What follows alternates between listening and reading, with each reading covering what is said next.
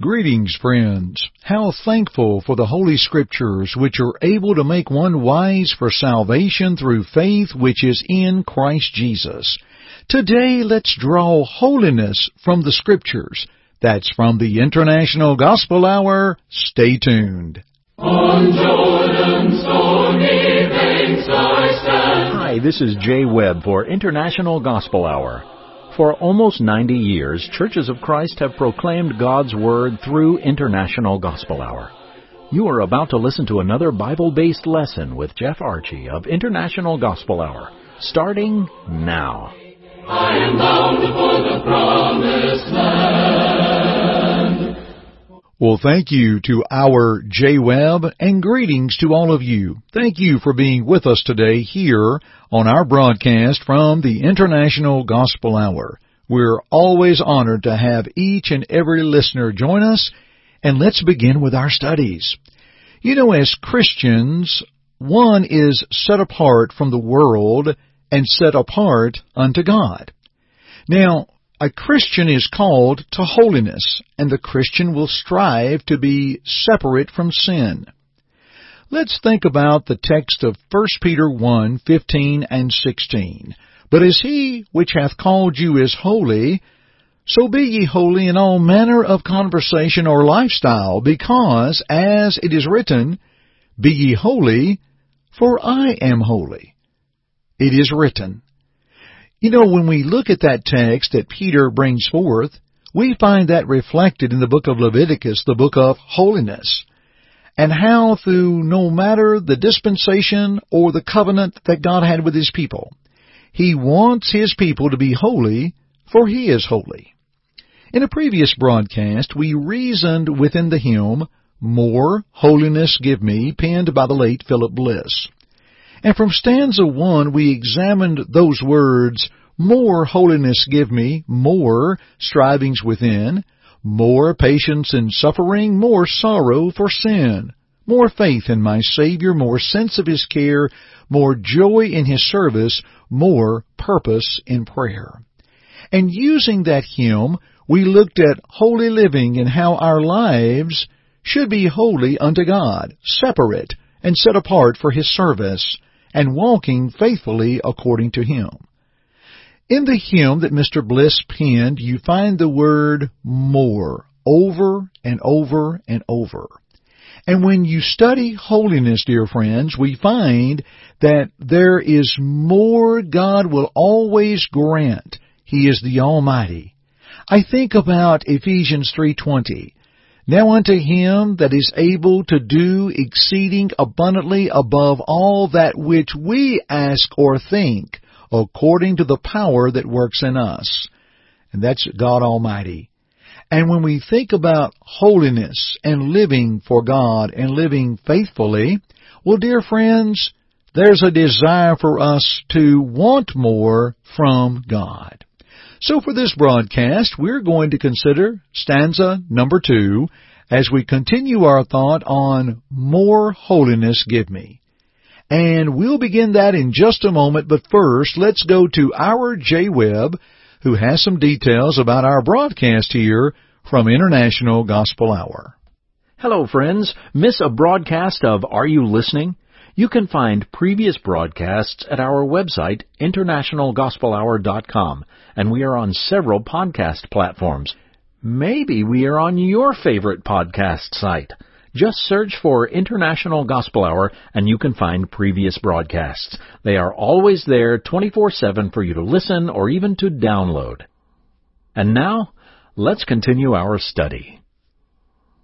Now, when we think of stanza number two of the hymn, More Holiness Give Me, let's consider it as a whole. More gratitude give me, more trust in the Lord, more pride in His glory, more hope in His Word, more tears for His sorrows, more pain at His grief, more meekness in trial, more praise for relief.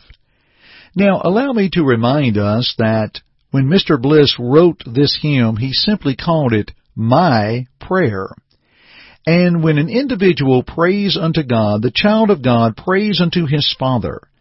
the desire of more, or for God to, well, for example, Jabez in the Old Testament, or some people pronounce it Jabez, but how he prayed for the Lord to enlarge his borders. How that Hezekiah turned and prayed unto God, and God lengthened his life. How that Jesus prayed for the cup to pass from him, and although he did go to the cross, how God provided him with that angel to strengthen him.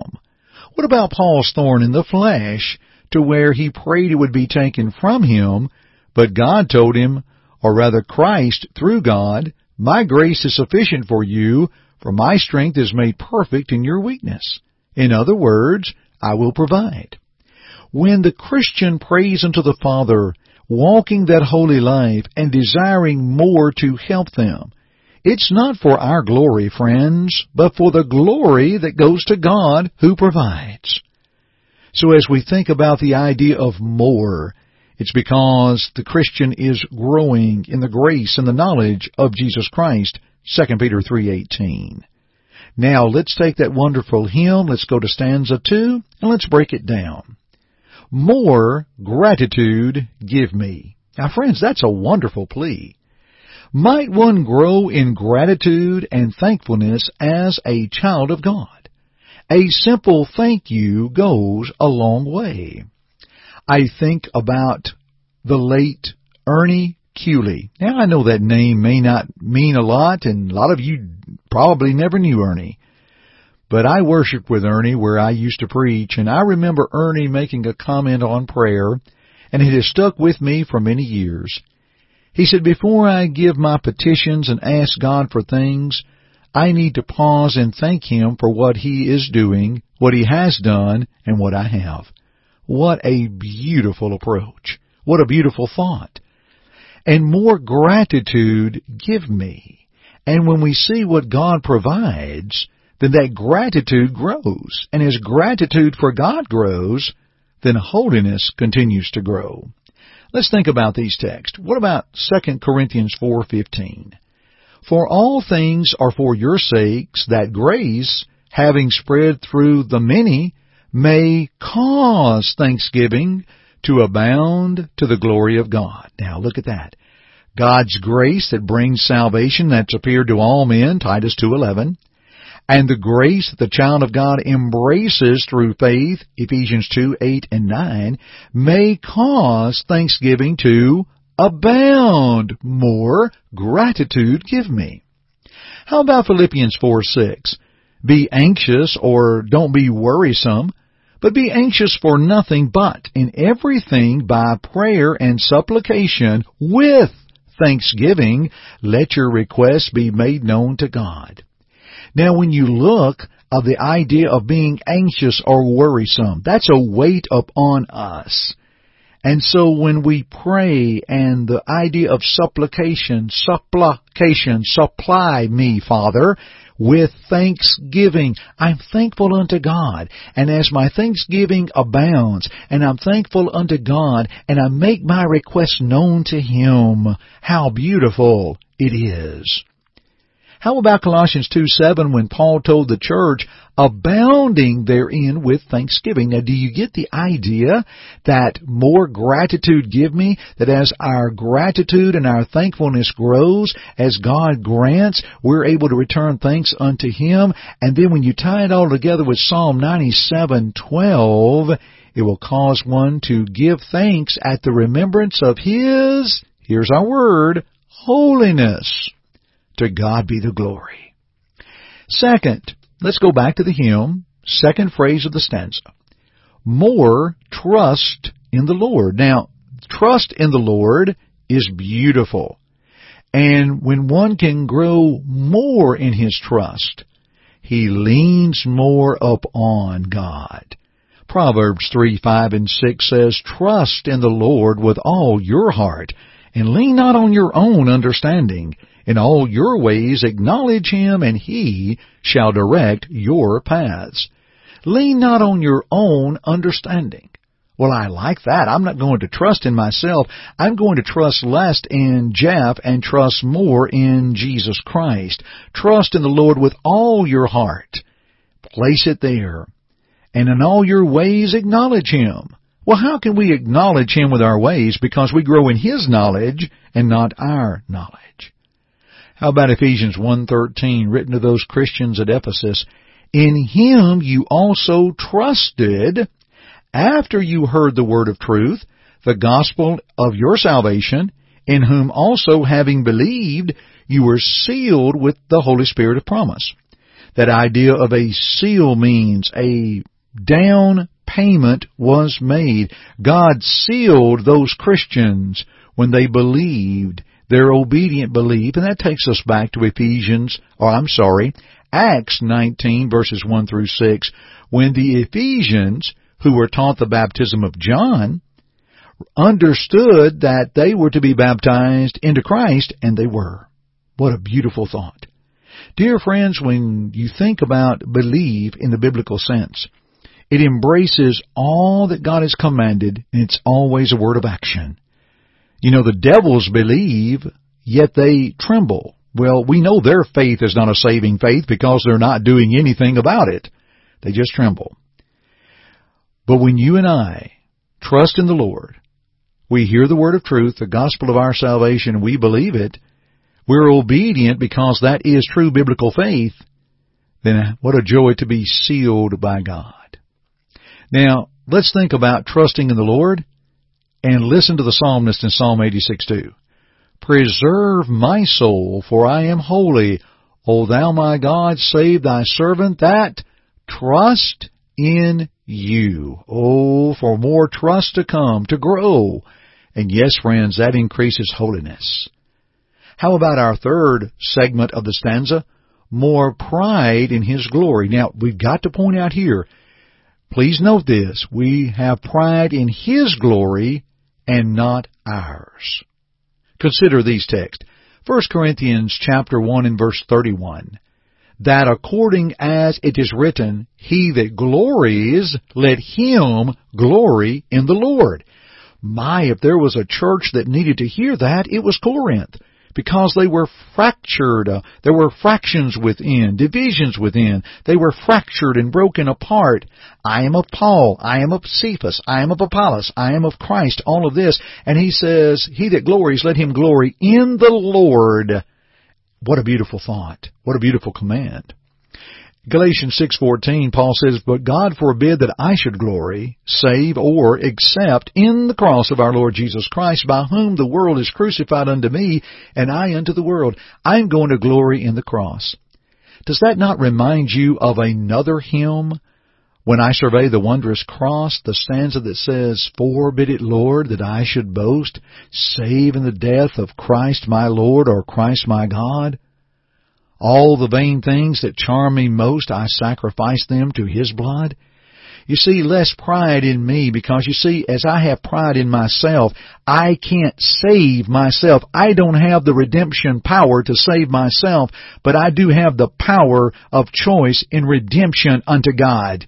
And I make that choice that He is going to redeem me, and less pride in me and my glory, which is nothing, but more pride in His glory, for who we become and what we can be. Let's look at our fourth stanza. What about more hope in His Word? Romans fifteen four, the Apostle Paul speaks of things are written aforetime, referring to those things under the Old Covenant or the Old Testament, when he said, for whatsoever things were written aforetime were written for our learning, that we, through patience and comfort of the Scriptures, might have hope. You see, through patience and comfort, and we gain that from the Scriptures, we grow in our hope, more hope in His Word. In Colossians one, verses four and five, Paul told the Christians there in Colossae, since we heard of your faith in Christ Jesus, and of the love which you have to all the saints, for the hope which is laid up for you in heaven, whereof you heard before in the word of the truth of the gospel.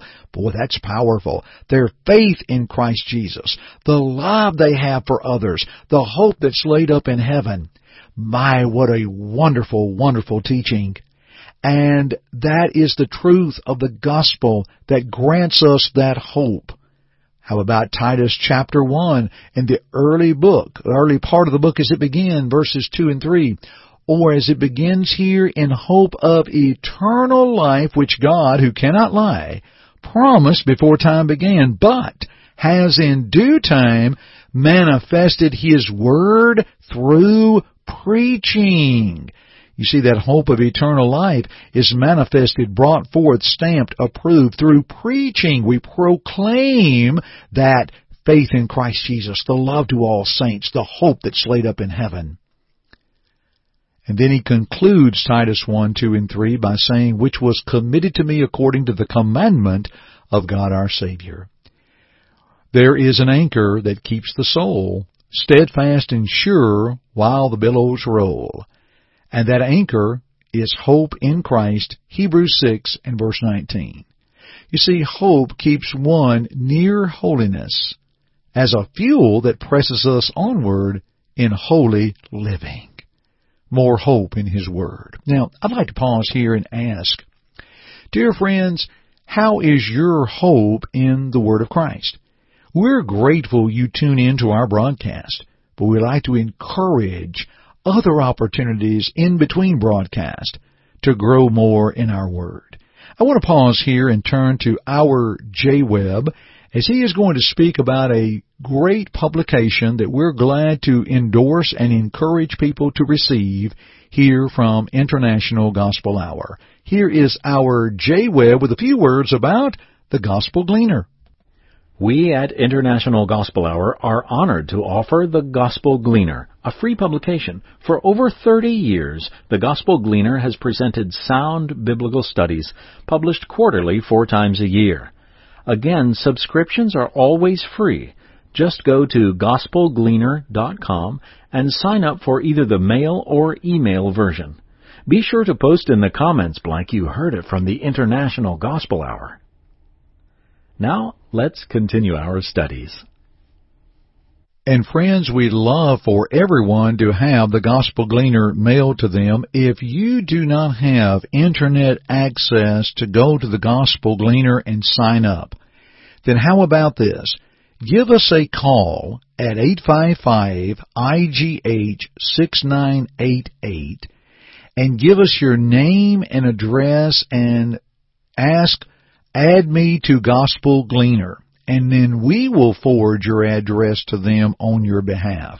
We realize many of our wonderful listeners listen to us by radio with no internet access, and we want you to receive that as well. And if you'll just call us at eight five five I G H six nine eight eight or eight five five four four four six nine eight eight, and just leave us your name and address and say, I'd like the Gospel Gleaner.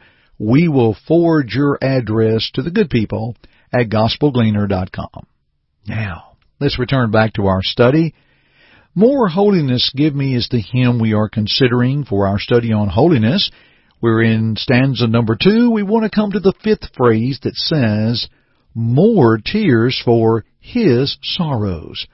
Oh, would that not take us back to Isaiah fifty-three, verses three through five? He is despised and rejected by men, a man of sorrows and acquainted with grief.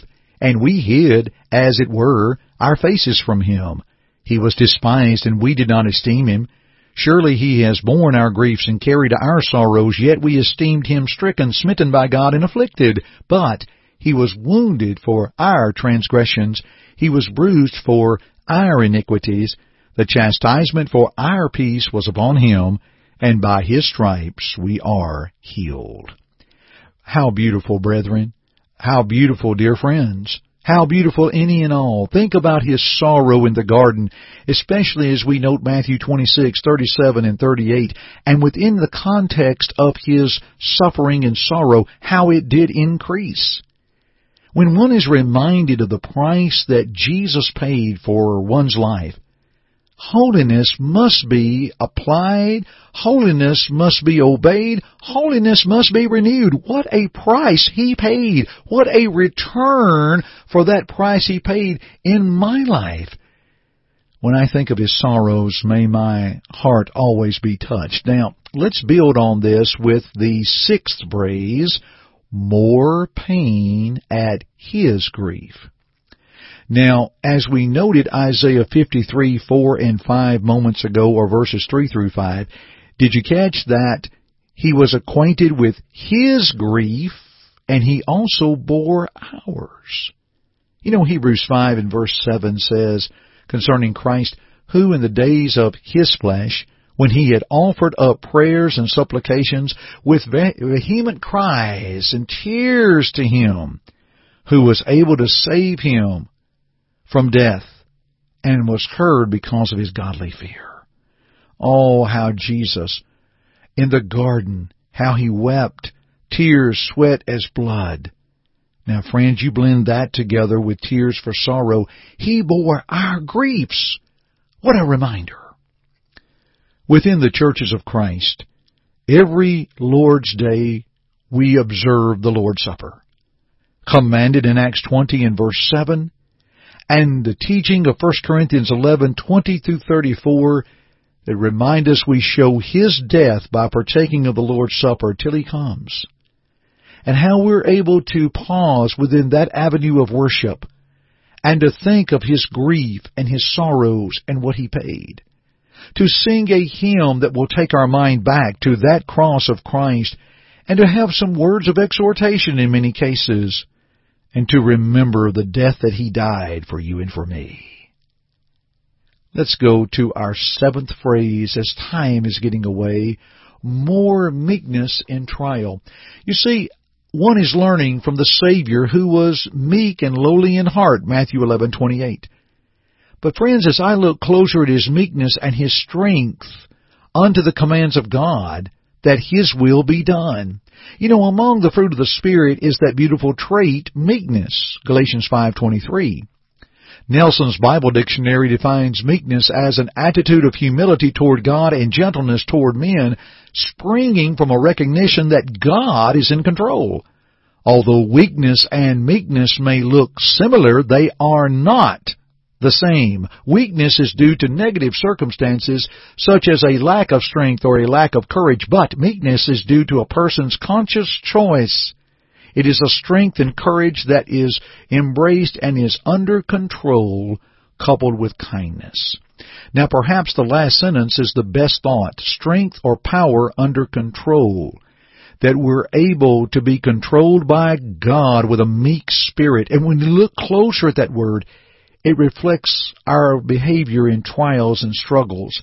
It's a tempering of the spirit in which we accept His dealings with us as good and therefore without disputing or resisting.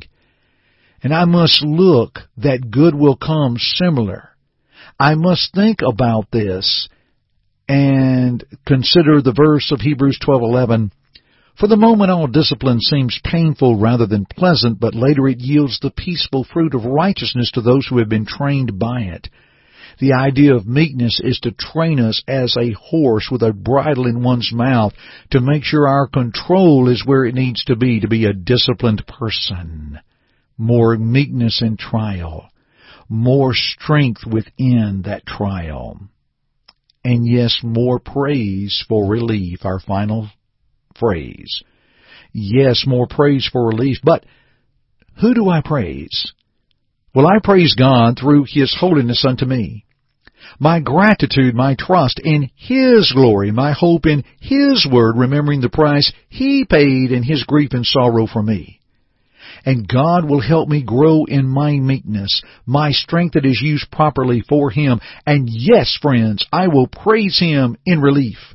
I will praise Him as He supplies unto me what I need for my life. The psalmist said it, Psalm one eighteen twenty-one, I will praise Thee, for Thou hast heard me and art become my salvation. So, dear friends, there's stanza two of holy living. Now, may I ask you a question? A few moments ago, we offered the Gospel Gleaner publication. May I ask you a question? How are you doing in your living of holiness? Let us help you further in your studies as we have a free Bible course by mail. And all you have to do is request it. And here is our Jay Webb with the details. Then I'll come back and wrap up our broadcast today. We at International Gospel Hour are honored to offer The Gospel Gleaner, a free publication. For over thirty years, The Gospel Gleaner has presented sound biblical studies, published quarterly four times a year. Again, subscriptions are always free. Just go to gospel gleaner dot com and sign up for either the mail or email version. Be sure to post in the comments blank you heard it from the International Gospel Hour. Now, let's continue our studies. Dear friends, thank you for joining me on this broadcast today as we think about the recurring theme of more holiness, a plea to God for more, not to heap it upon our lust and desires as stated in James four and verse three, but a plea to our Father to mold ourselves in His image and for His will to be done. Please let us help you in your studies of the Word of God. You can reach out to us at eight five five, four four four, six nine eight eight. You can write us at P O Box one eighteen, Fayetteville, Tennessee, three seven three three four. Reach out to us through our website at international gospel hour dot com. Thank you for joining me today for our study here from the International Gospel Hour. And dear friends, until next time, I'm Jeff Archie, and as always, keep listening. God be with you till we meet. Thank you for listening to our broadcast today. To God goes all the glory, and we hope that our study today will draw you closer to His Word to walk in His way. To listen to it again or other broadcasts, please visit our website at international gospel hour dot com. God be with you.